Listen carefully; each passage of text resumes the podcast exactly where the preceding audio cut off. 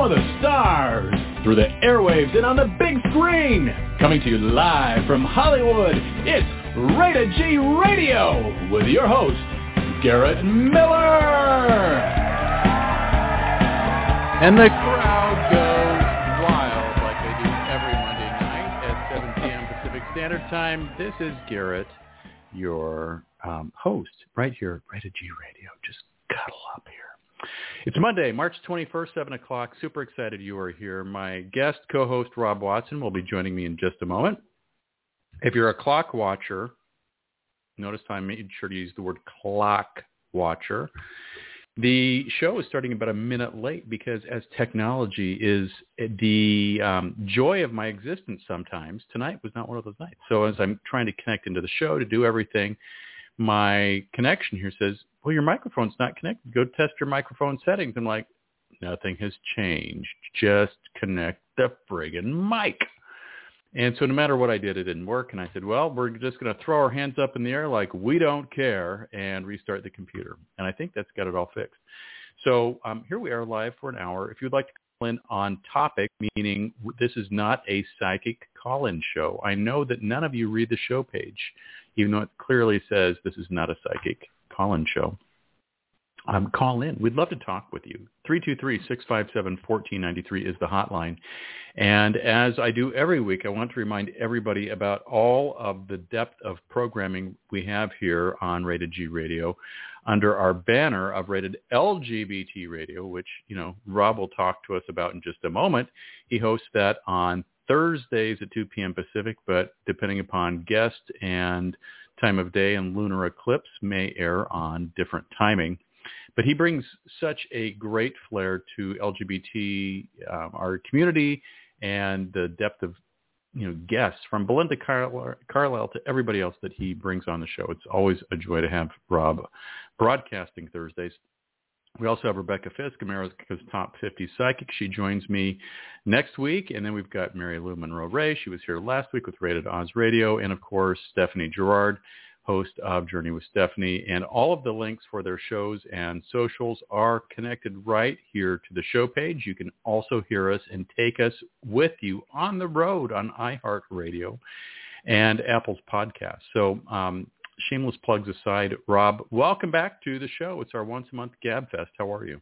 It, it is. I'm great. I, I I have to say, um, first of all, I was writing, and you know this daylight savings time thing.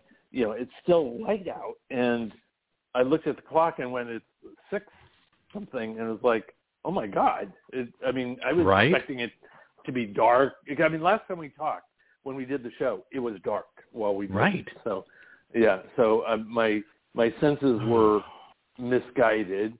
But then I get on, and you were having your computer problem, which I didn't know. And I'm looking at the board and kind of going, "Wow, he's a lot more comfortable of jumping right on here, right at showtime than I am." yeah.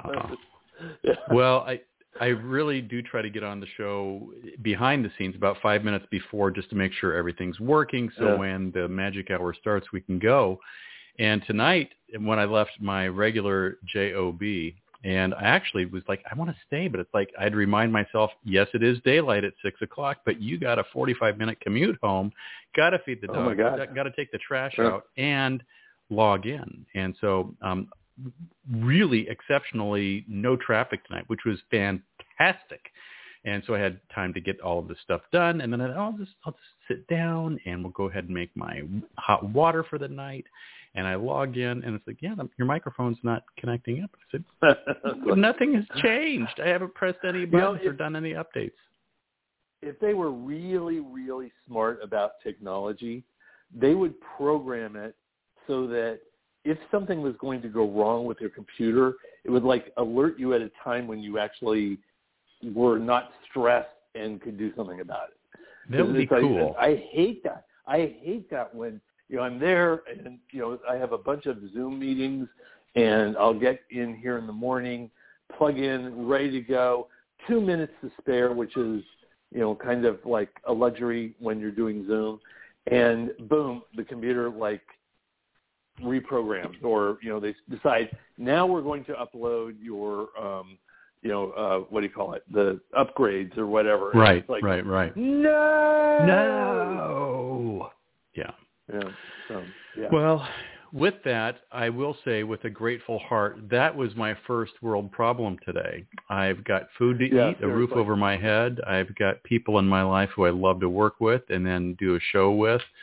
And I feel very supported um, in my universe today, unlike so many people around the world um, that really have it so much worse. So uh, before we get into the show, and, and I love when we do this, Rob, because we just kind of come in here on the fly, and I like the comfortability factor of us being able to do that and really chat about any subject. But before we get started, I need to share a story about something that happened at my part-time JOB on Saturday night. It was it involved a Karen. Do you love Karen stories? oh my God. yes, I do. Okay, that's the right answer, by I the way. Yeah. Okay. Yes. So I'm working at the store, and uh, through a set of circumstances, I'm the only cashier that night, and I usually get to do, I say fun projects. Fun projects on a Saturday night is like facing the cookie and cracker aisle or facing the dairy department. That sounds silly, but my OCD kicks in, and I can make sure the boxes are at the right UPC label so the customers know that they're getting the right box for the right price. Things are you know just scattered around. I get cleaned up. So by the time the people come in in the morning they have a organized store to start stocking or um, you know looking at you know shortages or whatever they're going to do. But at, at least the store looks good. They don't have to spend the first two hours of their day organizing their department. That's what i love to do. And but that was not the case. So saturday night so i'm checking all these people out you know blah blah blah. So this lady comes up and a cart full of you know nonsense on a saturday night as one does. And she has a bunch of flowers. And in the grocery cart, she hands me two of the flowers that are marked down. Cool. I, I have no problem with that whatsoever. And she goes, right. yeah, these are marked down, and I got all of these other flowers, um, but they're not marked down. So are you going to mark those down too? And I said, no, I'm not. Um, the marked down flowers are clearly marked down, and then the others are normal price. Well, they were in the same bucket. Well, that's nice, but those are not marked down. Now, if you'd like to go take those back and maybe get something else, that would be great. I don't want them. I said, okay, do you want to take them back or do you want, what would you like to do? I am busy hosting a party. I don't have time to take those flowers back. I said, okay, no big deal. Let's just keep going. You know, and so we just checked her out and off she goes. And so as she, as she's getting ready to walk out, I had a courtesy clerk helping and he was going to check something up at the front desk. She grabs the flowers and goes, throws them at them and says, here, you're just standing here doing nothing. Go put these away. Oh my God. Thank you, Karen. Lovely to see you, honey. Come back Oh, real soon. God. Yeah. Uh, So that was my Karen story. I just I I I have not shared that with somebody else, but I was just really, you know, you got these, you clearly know. I mean, it's there's sometimes I'm not sure or you know, it's like but you know, these were sitting in the same bucket, so I want a discount and you're going to give it to me. No, I don't think that's going to happen. So I can't wait to see if I get yelled at at that for that tomorrow night. so much logic that she did not have. I mean, it's like, like oh my God. I don't know. You get just Uh, like the dumbest. Yeah, I, you know, some guy that you know, and I get it. You know, if everybody's pinching pennies and everybody has you know X number of dollars for everything nowadays, so I get it. I totally am respectful of that. But you, you know, we had some guy come in a few weeks ago. His name was Karen also. And so he comes in and he um he's a regular customer, but he's a pain in the ass customer. And no you know, you should never say that. But you know, some customers are pains Right. in the ass. Right. Other customers are like, Oh my God, Rob, I'm so glad you're here. It's lovely to see you. How's the kid? You know. So he comes in, he's not in my line, and I'm certainly not gonna fight for him to come over to my line. So he's not in my line. It rings it up. It turns out he uh, decided to buy the wrong type of yogurt and felt that we should honor a price for yogurt that was priced differently that was much cheaper.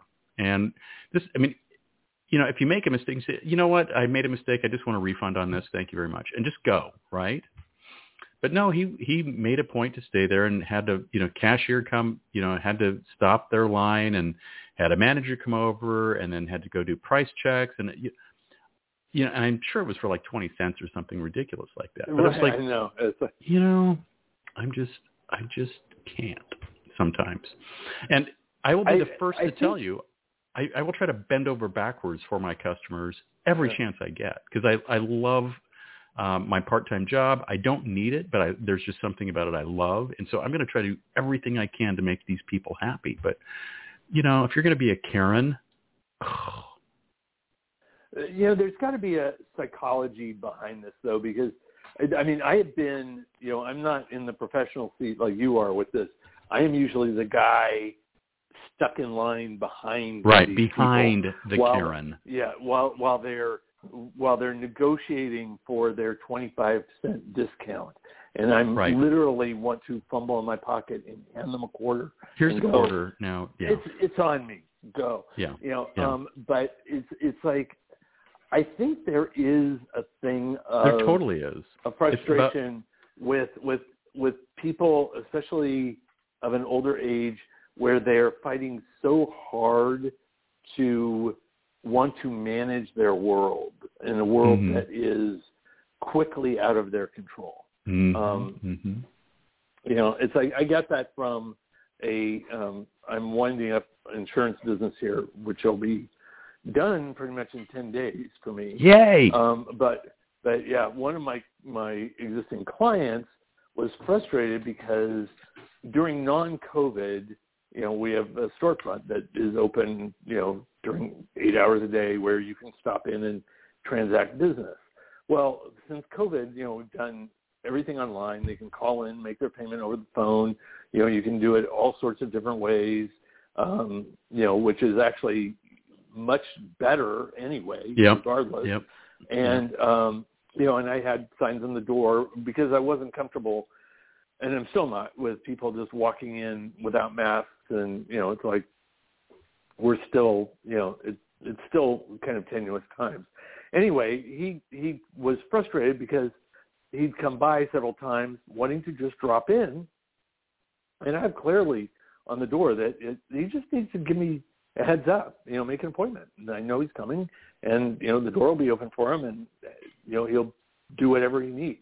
But he was just upset that we were not just open all the time for anything, Yep. and it was like, you know, I mean, it was just like, okay, too much, you know. Right. Uh, You're, you know, it, and it's for me, it's it's I deal with a lot of seniors, and they want to dial everything back to ten years ago, twenty years ago. It's like they want to put things in the mail. They want, you know, it's like they're they are not comfortable with. I'm not even talking super modern technology. It's not like I'm asking them to drop by and swipe Apple Pay or something. Right. It's like Let's talk about Bitcoin. Yeah, it's not that. Oh yeah, yeah. It's, it's I mean, it's, it's like um, you know, and but it's uh, and they like they don't get that the old ways, like especially the mail system, is so dangerous to their transaction now. It's like they Mhm. put it in the mail and I'll get it two weeks later, and Yeah. I'm not even the person they should be sending it to. So I've got to process it electronically, you know, which if they called in and just gave me the electronic um, check, you know, just the yeah. the same thing to their bank account, it, it would all be so seamless. Bing bang boom.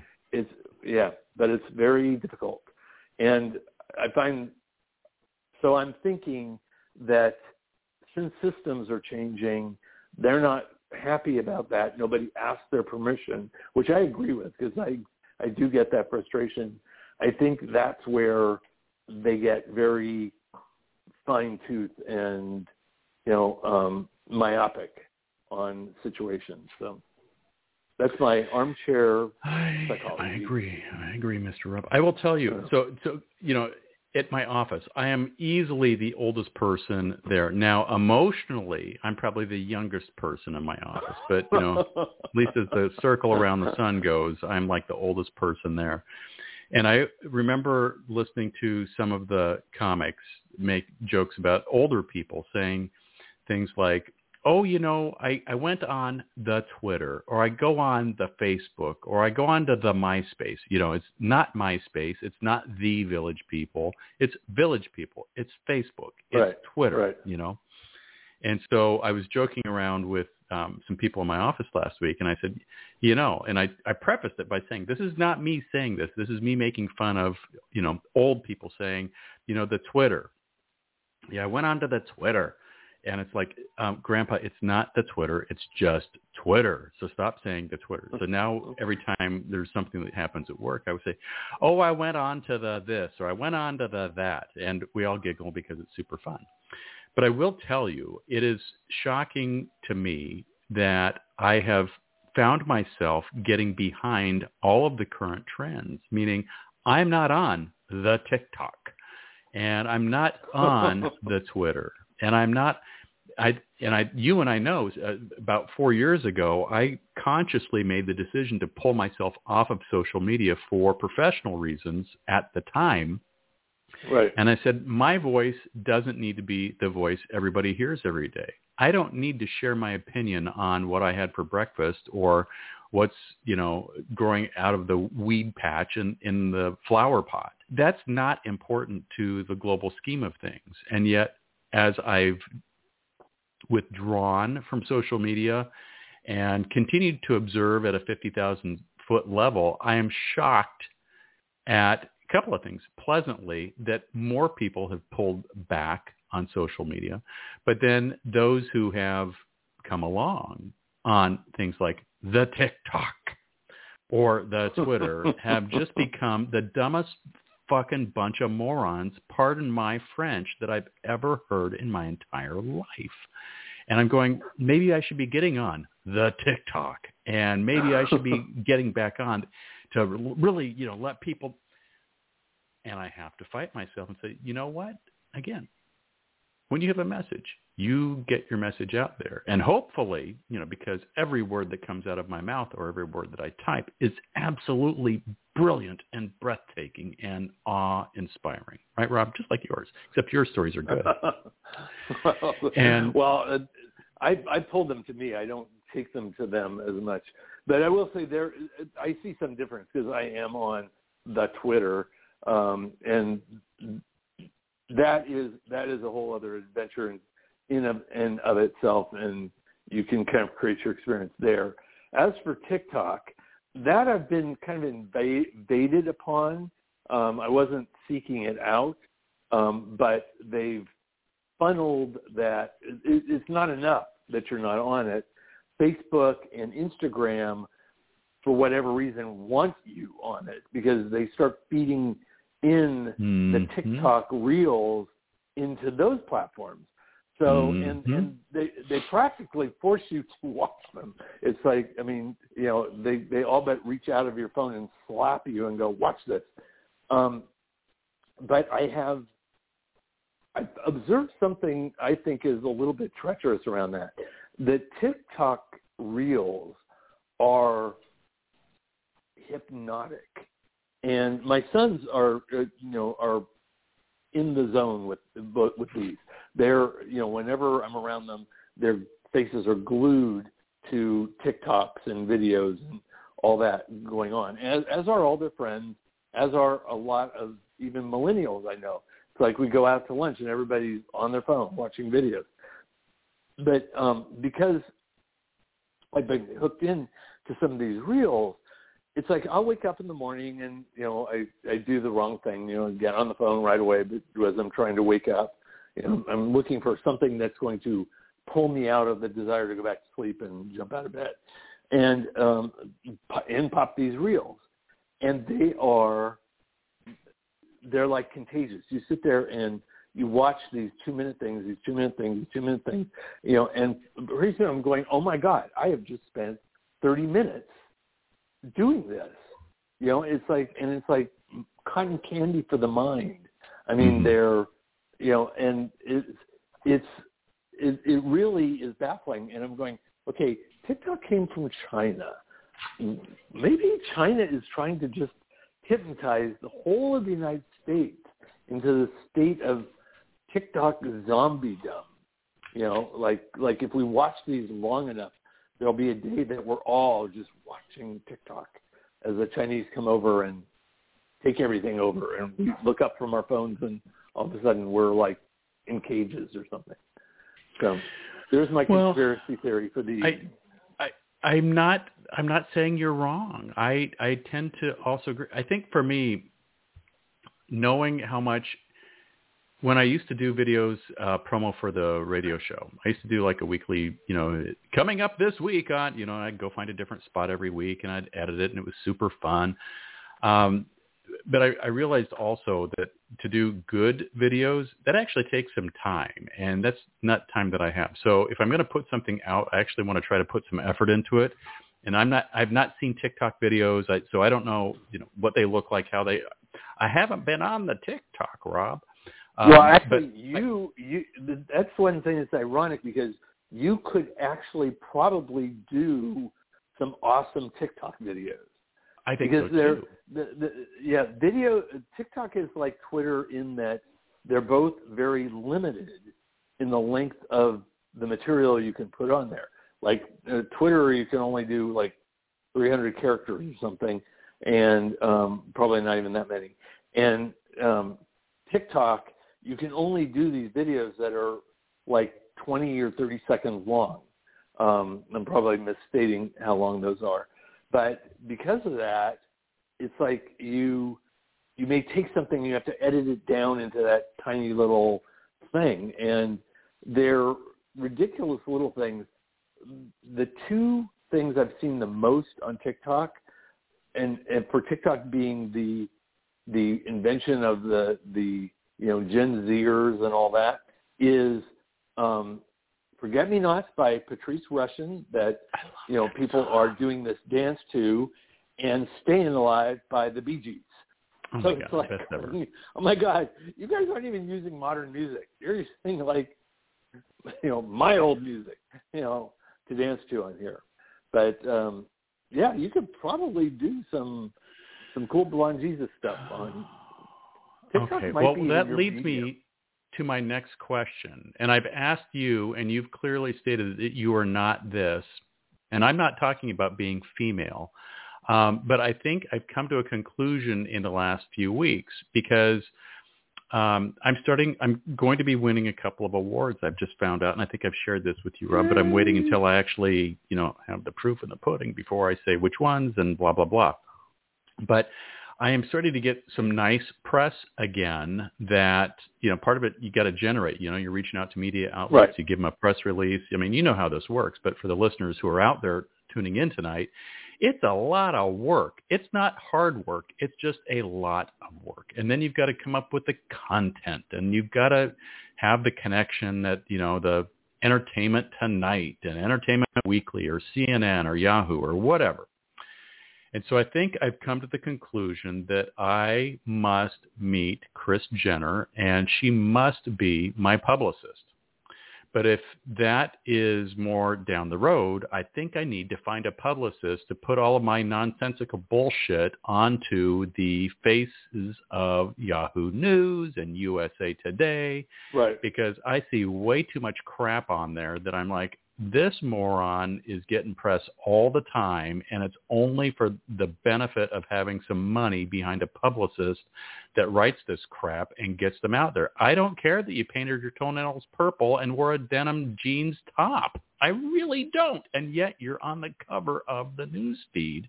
And I'm sure at some point that results in sales of whatever widget that you're peddling that, you know, just boggles my mind that people would spend money on. And I've, you know, I'm like, I could be that sellout too. So I need to find a good publicist. So Rob, I know that's not you because you told me that's not your what you do, even though I think you'd be brilliant at it. Um, but boy, I'm I'm putting the spin on my brain on who I can kind of network with and get some feelers out. And so if the listeners out there know Chris Jenner and would like to set up a little lunch date, I'm open. does, is, does she actually do public publicity work anymore? I mean, she's like Well, she's Chris Jenner. That's that's all she does. She's a you know Yeah. she's a momager or whatever you you know label she wants to put Yeah. on it for E to get another seven figure check.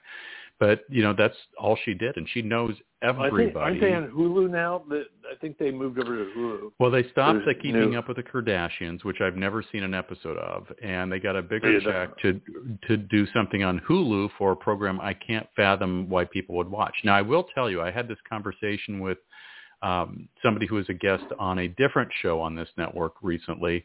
And I said, you know, for all of these years, I've always thought that Kim Kardashian was the biggest, you know what, in the entire world until I, I think I saw her monologue on Saturday Night Live.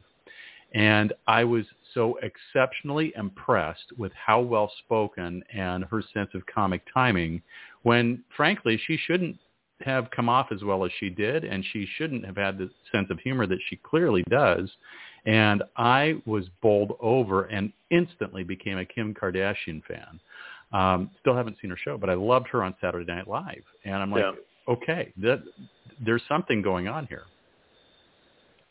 Yeah, well, I mean, I've been okay. My guilty little pleasure in in reality TV dumb. Uh, I somehow got sucked in. I think it was during the pandemic, and looking for binge watching opportunities. But I got sucked into the Real Housewife universe.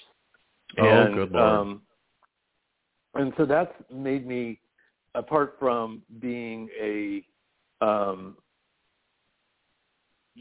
a person in the know of more about Real Housewives than I ever have before, and some of the players in that realm. Um, it also made me um, kind of fascinated about uncoupling what reality TV is because it's not as real mm-hmm. as it um, as they try to make it. Oh, it's completely I mean, not. It's, it's, yeah, it's like it's it's. Here's the, a topic, the, Rob. Fight with Garrett about it. Go. Yeah, I mean it's well, and That's it. I mean it's it's kind of this irony thing where you know, they are living real lives, but if they get, I've noticed this over the time in different, in the different um, series of the different Real Housewives, the the ones that I really liked, some of the women that I thought were really cool because they were more the peacemakers and they were more the you know sensitive ones that were not drunk and were not spouting out and being just completely obnoxious and Karen-like and ridiculous and all that that that were you know had a, a sense of kindness and when there was a conflict would sit down and actually work it out. They were the ones that got dumped by the next season. Oh like, yeah, you you, know, have like, to be co- confrontational. You can't be a nice person on there because that doesn't equal ratings. Yeah, yeah, exactly. So it was, um, you know, anyway. So I've I've gotten the um, sense that some of the best actors around actually are on reality TV because sure, you have they to. have to yeah. yeah. they they they have to make you believe that they're real.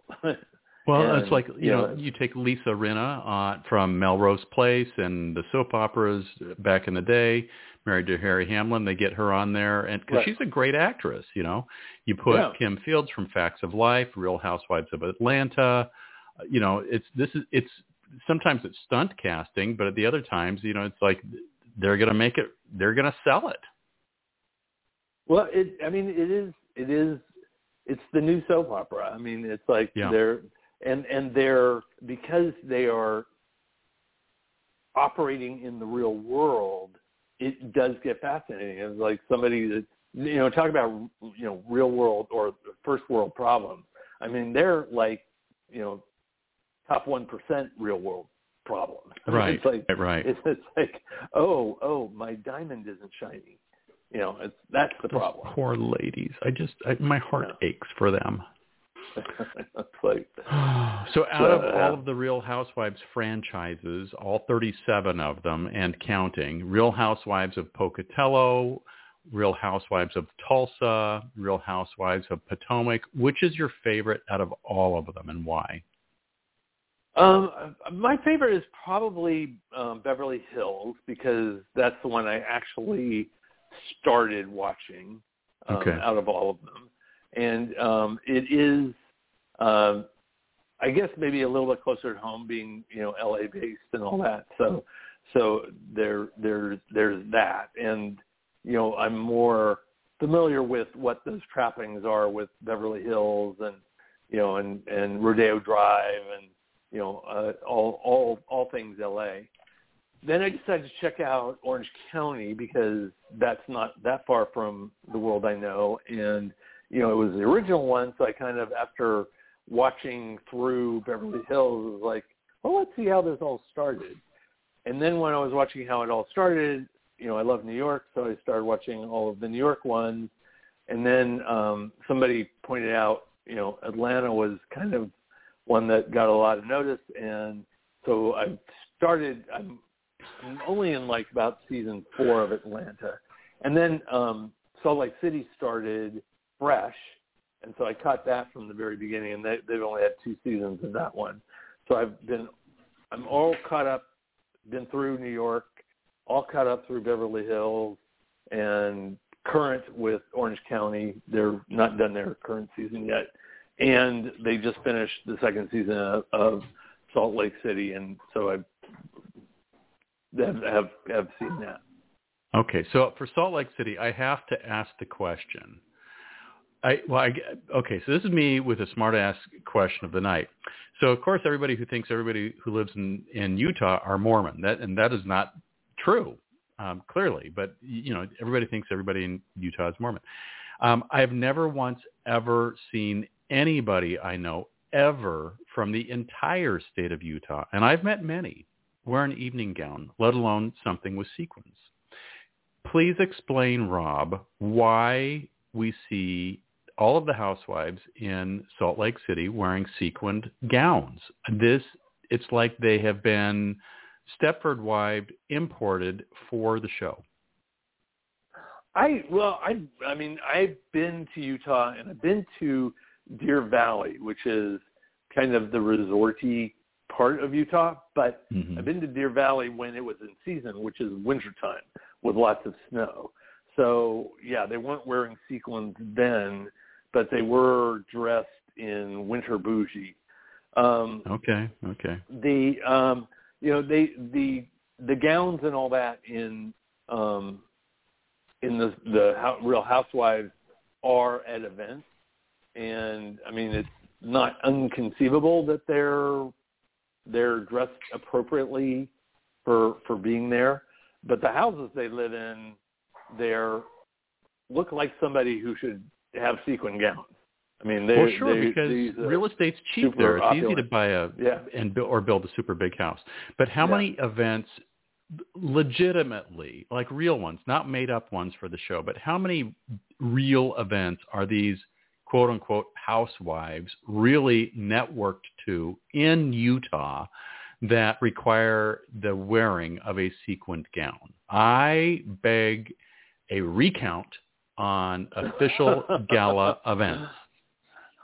Well, I'm. I have to say, you're probably talking about something that is way out of my expertise.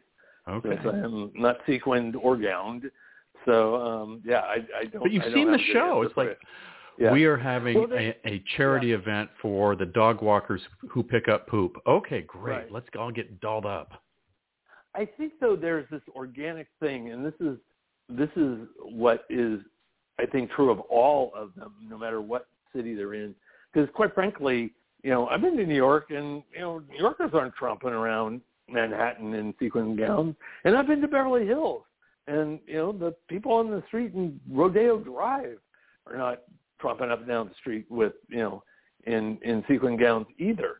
But what happens is, and I think this is sort of like it's sort of like they're in Real Housewife High School like they they have their own their own parties and their own things. And they're you know in the original housewife shows they just kind of showed up they kind of looked nice and everything else. But as soon as they realized oh we're on camera. Oh mm-hmm. the public is watching us. Oh we're getting critiqued on our hair our looks our wrinkles our this our that. They're like oh hell no. I'm going out for this and okay, so fair enough. they they have like a picnic, and some of the women come completely done. And they'll other ones will comment on it, like and and other ones who have been on the show. And there's some Bravo has some things like After Bravo uh, mm-hmm. series where they interview different people who've been on these reality shows, and they're kind of like dumping all the, you know, the gossip behind the scenes, or or giving their feedback after they left, and, and they'll talk about this where they go, I showed up looking nice, and these guys all came out of their, they had their makeup artists and they had their hair, you know, mm-hmm. completely done, completely gowned, you know, all this label stuff, blah blah blah blah blah, and it's like I got and it was like, oh, this is the rule. This is what I should be dressing like. And so next yeah. time, boom. Nothing off the rack in. from J.C. Penney. Yeah, yeah. So it's you know it's that that I think they um, you know it's sort of like the one upmanship mm-hmm. kind of just kept keeps going going going. So now that's the bar is like you better look you know damn nice and when they have an event on these shows, you can hear that because when they show up, all the women are like going, "Oh my, oh wow, oh, oh great, ooh, oh did you know?" It's like that. So it's I think that's that's part of the deal. You know, like, well, I, I guess you know if we really wanted to watch Roseanne, we would be ro- watching repeats from the '80s if we wanted to see people yeah. dressed like that. So I guess mm-hmm. point taken that the franchise has a, a completely made up image that they have to maintain. Yeah, I mean, actually, to me, that that part I can deal with. That part's okay, but the thing that that irks me, fascinates me, you know, whatever, is the they ply these women with alcohol, and yeah. quite a few of them have drinking problems. Quite frankly, yeah. I mean, they're just just like you know um they they go beyond and a couple of them over in the different franchises have gotten sober because they they started really ruining their lives with their drinking problems. But it really capitalizes on these people when they're drunk. And it's like these parties get them drunk and then get them riled up and then yeah.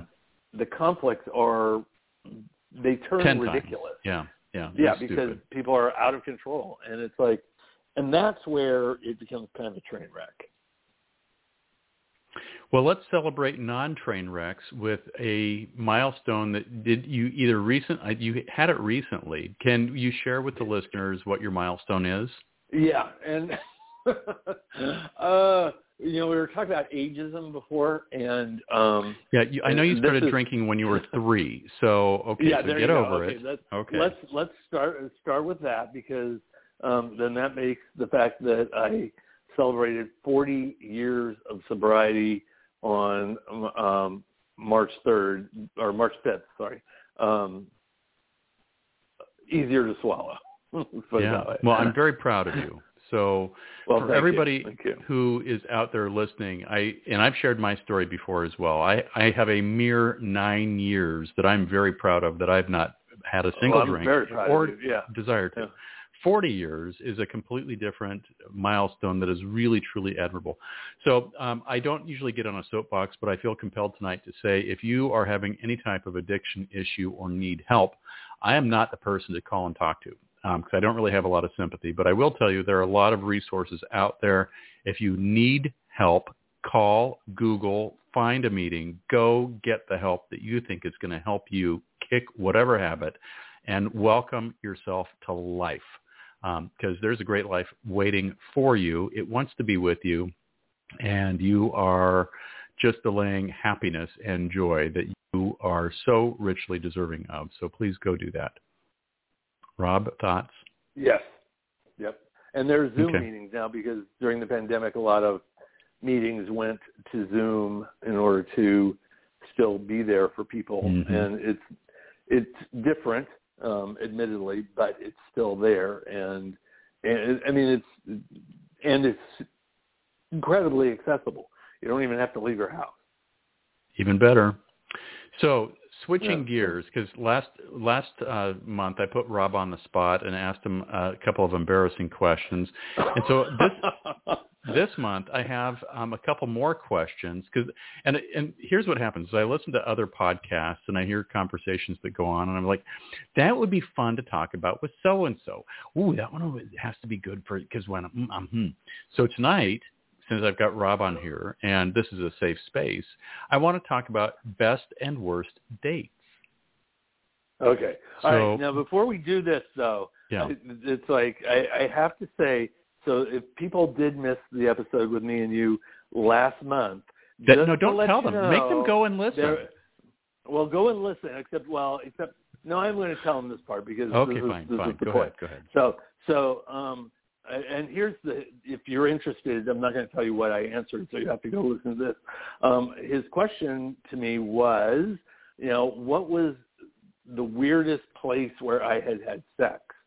And I, as in my brainstorming of the answer to that, I probably came up with like five different very weird places and stories around each one. And so then I turned it back to him and um I don't know, I think your answer was something like, um, oh, I at the end of the bed. It's like, like I, I made out with somebody in the car and got caught by security. oh, there you go. Oh, woo. I know, just a real rabble rouser there. But uh, but I but that that to me would I mean that was like the most shocking thing I had have done, and that was that was a hundred years ago. So well, um, anyway, yeah, the audience can go listen to my answer. they go listen to the the entire Far more yeah. salacious. Okay, so for tonight, the conversation that I would like to delve into are what has been your worst date ever and why? Hmm. And who is it with? Hmm. You can change a name if you want, and chances are they're not going to listen. But um, you know, so event, how, what led up to the date, what happened, why was it a terrible date? You know, what did you eat or not eat? How did it end? I mean, it's a paint a picture. Let's see. Well, I'm kind of thinking of dates back when. I mean, this is way back because some of these were with women, which was so we're talking about, you know, um, ancient times. Uh, but uh, I do remember one date was particularly bad because I decided to order um, beef ribs to eat, and as I was slopping my way through it with you know, rib sauce all over my face. Um, I realized that was probably not the most um, romantic thing to um, to order. Okay. um, so bad on me. Um, I'm trying to think though. Um, God, it's been so long since I actually had one of those things. Um, hmm. Yeah, I'm not. I'm not. I mean, it. um Okay, well, all right. Here's one. This one was. This wasn't bad in a really funny way. It was like um I had been um corresponding with a gentleman um online where we hadn't met yet, and we were. This was right when I my long-term ex had left me, and probably like a month um really fresh. I mean, I was really, you know, damaged from from um, him both leaving me and him. He was immediately he left me and was with someone else, and so um, there was a guy that we were chatting and everything else, and you know, it was like seemed like there was a lot of chemistry, and um, he was really handsome and um, you know, kind of witty online and he had sent me a stack of um um uh Nina Simone um CDs you know because he knew I was kind of into um R&B type music and you know it was like just really nice and all that. So um we decided to meet to go out to dinner and I picked my I picked my favorite restaurant that uh, my ex and I had gone to every Friday night, so it was my kind of my place on a Friday night, um, you know, to take him to and everything else. And um, we met there, and um, we went to the into the restaurant, and he was the rudest asshole Oh. the wait staff I've ever experienced. And these are people that were my regular waiters and my regular Right.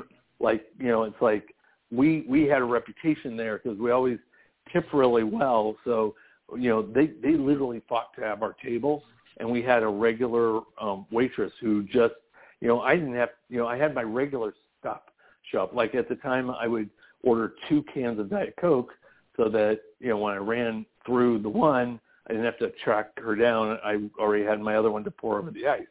So you know, and they would.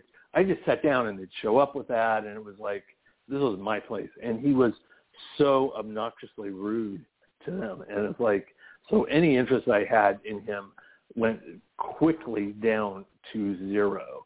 Yeah. And after we left the restaurant, I was walking out kind of like in a, oh my God, you know, because I mean, we'd already had this virtual relationship of talking about a lot of stuff and everything else. And it was like going, uh, I'm, you know, I'm done. I'm done. I don't want to, you know, you know, please, Scotty, beat me up. yeah. Who do we walk, run into a block away from the restaurant? My ex, his new boyfriend, and my sons. it was like, oh. oh, oh, kill me now. Oh. You know, Earth, open up. Let me just dive right in. I do. Oh. So yeah, that was that was oh. pretty much my biggest disaster awful date. Oh. That that would kind of suck in a big way. Yeah. Okay, so you've had an awful date. What has been probably the most magical date, and why was it magical for you? Oh, let's see. Um,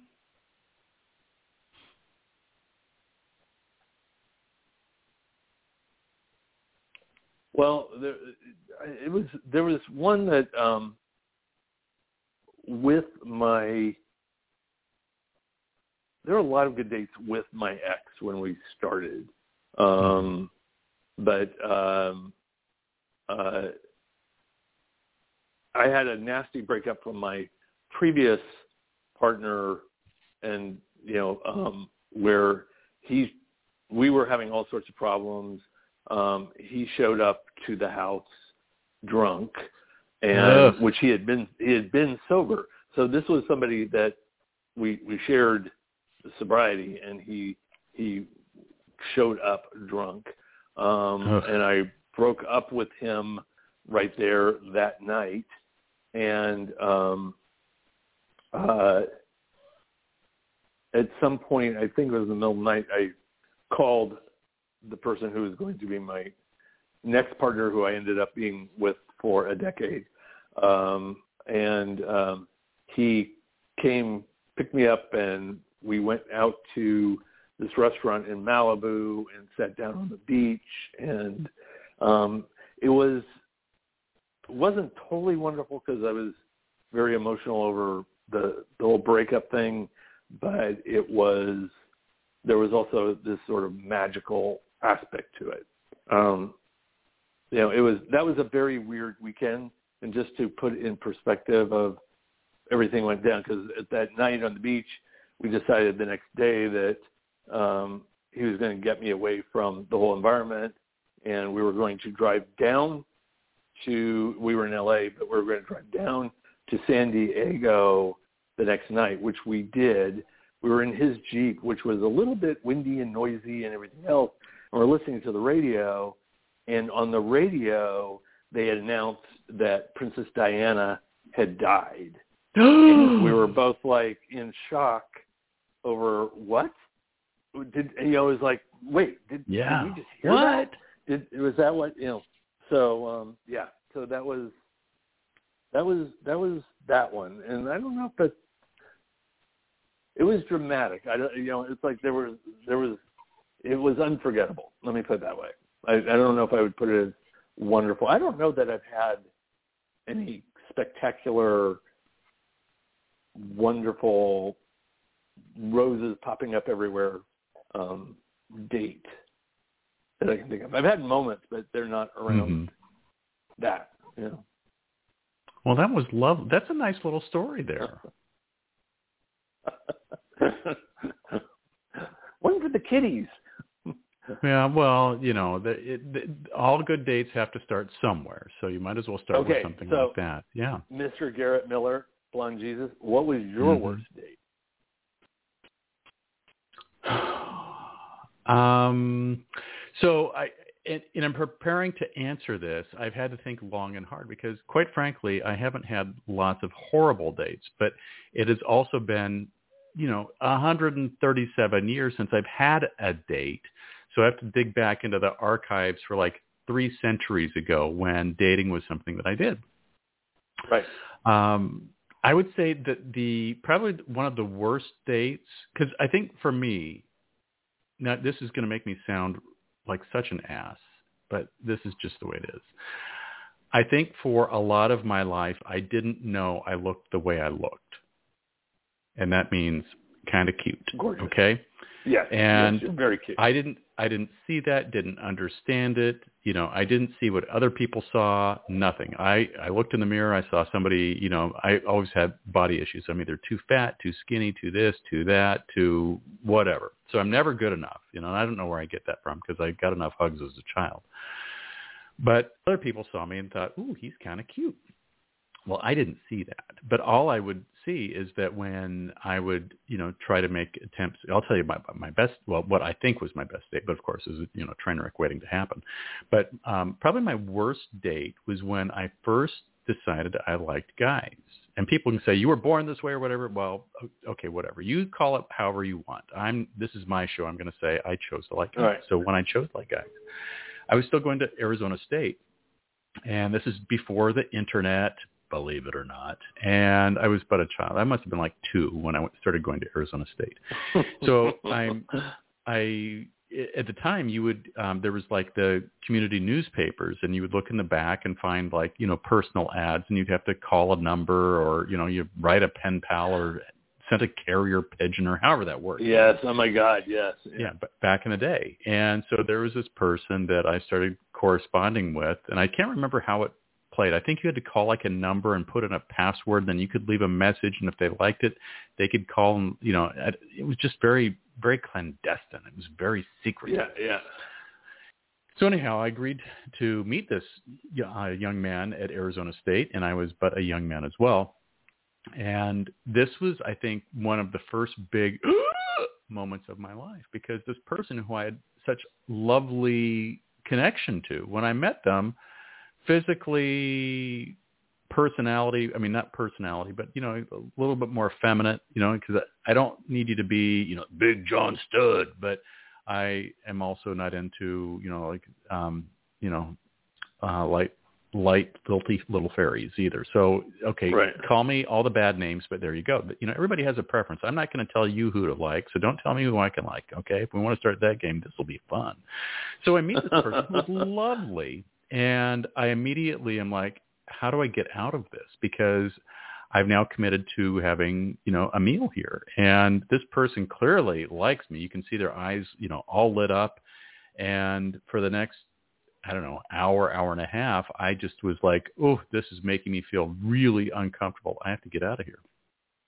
And um, I, you know, ended up, you know, getting out of the date. I thanked the person. Thank you very much. Have a, you know, it was lovely talking to you. Can't wait to see you again and got out of there as quickly as I could.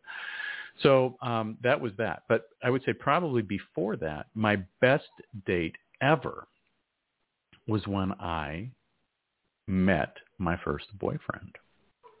You ready for this? In four minutes or less. So I was still kind of, kind of casually, kind of sort of dating this girl when I first went to Arizona State University. Lovely girl. And we're still indirectly connected today, but not really. And we were going through drop add line for second uh, semester and went down to this line and um, she, was gonna, she had to drop one of her theater classes to pick up another theater class. And I'm like, okay, whatever, because I'm a business major, and who does theater? That's a bunch of weirdos. And we go to the drop add line, and there's this guy, and and there was just like this zing. Never felt any type of connection to a guy ever, ever, ever. No interest ever, ever, ever. Believe it or not, it was true.